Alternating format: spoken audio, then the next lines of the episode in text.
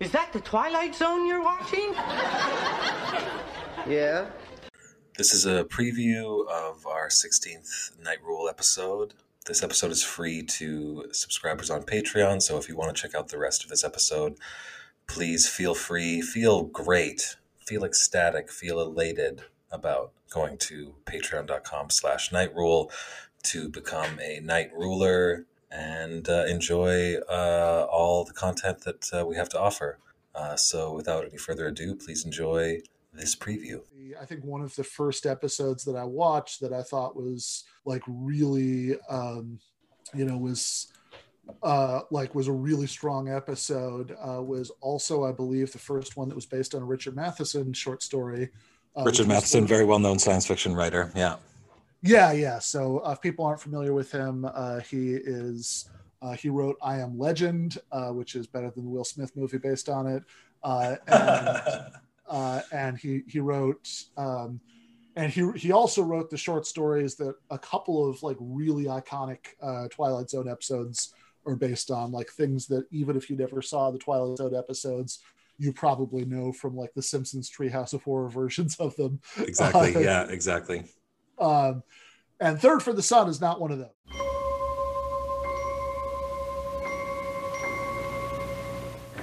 Sturka, hydrogen armament. You boys are pretty busy up there, aren't you?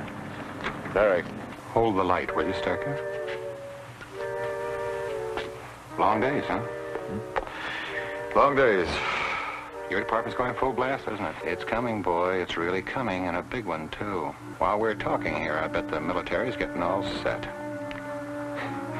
Got it all mapped out, I bet. Talk is forty-eight hours. You wait and see if I'm not right. forty-eight hours, we'll have them aloft. Then whoosh, up, over, and whammo. There goes the enemy. Obliterated, finished. But what are they doing in the meantime? What do you mean, what are they doing? Probably retaliating the best way they can.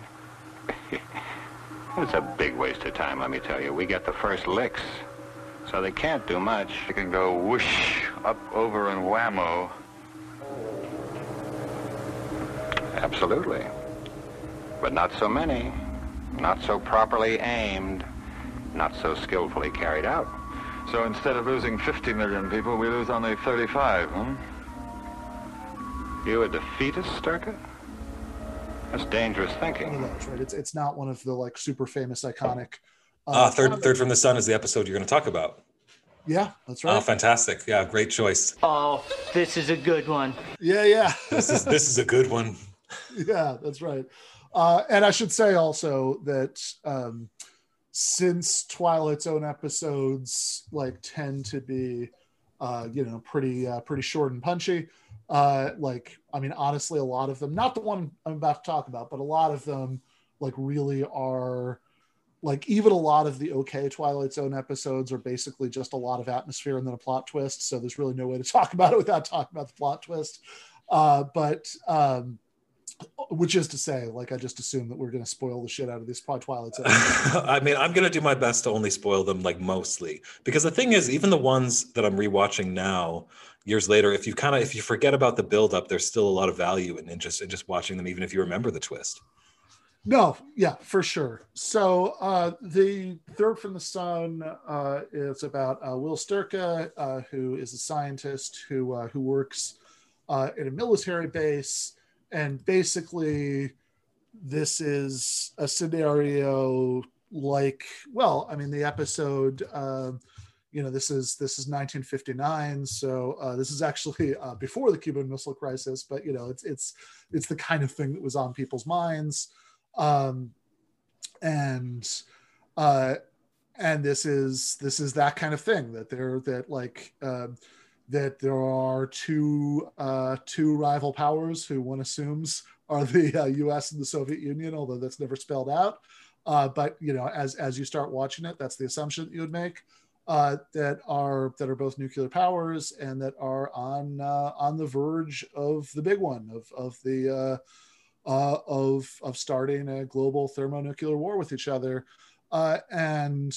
So he's, you know, like he's at this military base, you know, they're, they're making the bombs uh, and they're talking about how the bombs are about to be, uh, you know, that like any day now, uh, the uh, the sh- you know the the shooting and and hence the uh, the apocalyptic uh, nuclear exchange is going to start, and the whole thing just from the beginning of the episode, it's this like really like the atmosphere is really powerful. It's it's this really like sort of sweaty, nervous like sense of the impending, um, you know, like this this impending palpable sense of doom in so many of the scenes, in the domestic scenes. You know, a family in a living room, basically terrified that they're gonna they're all gonna be blown to smithereens at any moment, right?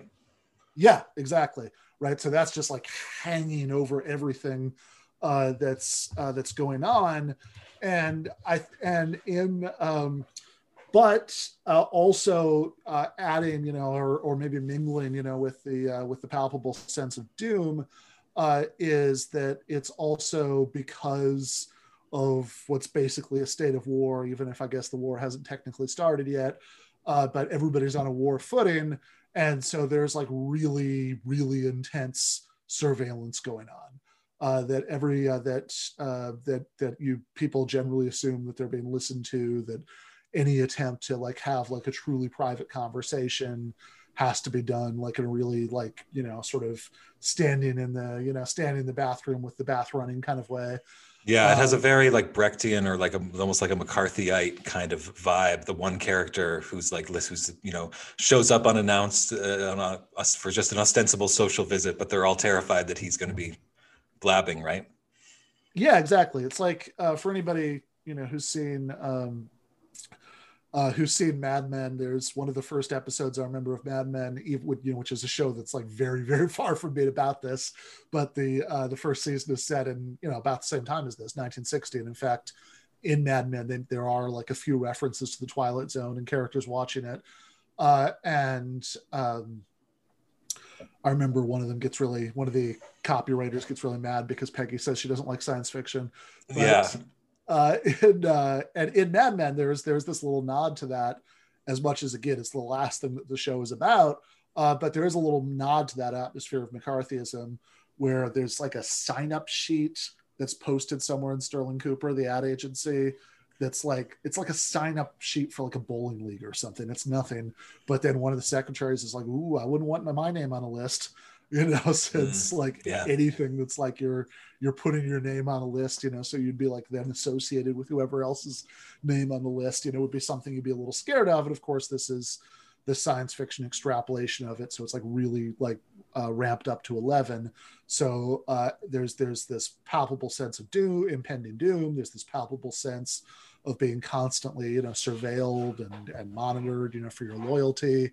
And against this this background that, you know, that they think the bombs are going to go off, you know, anytime, you know, that it's it's yeah. like, you know, like maybe within the next day or two.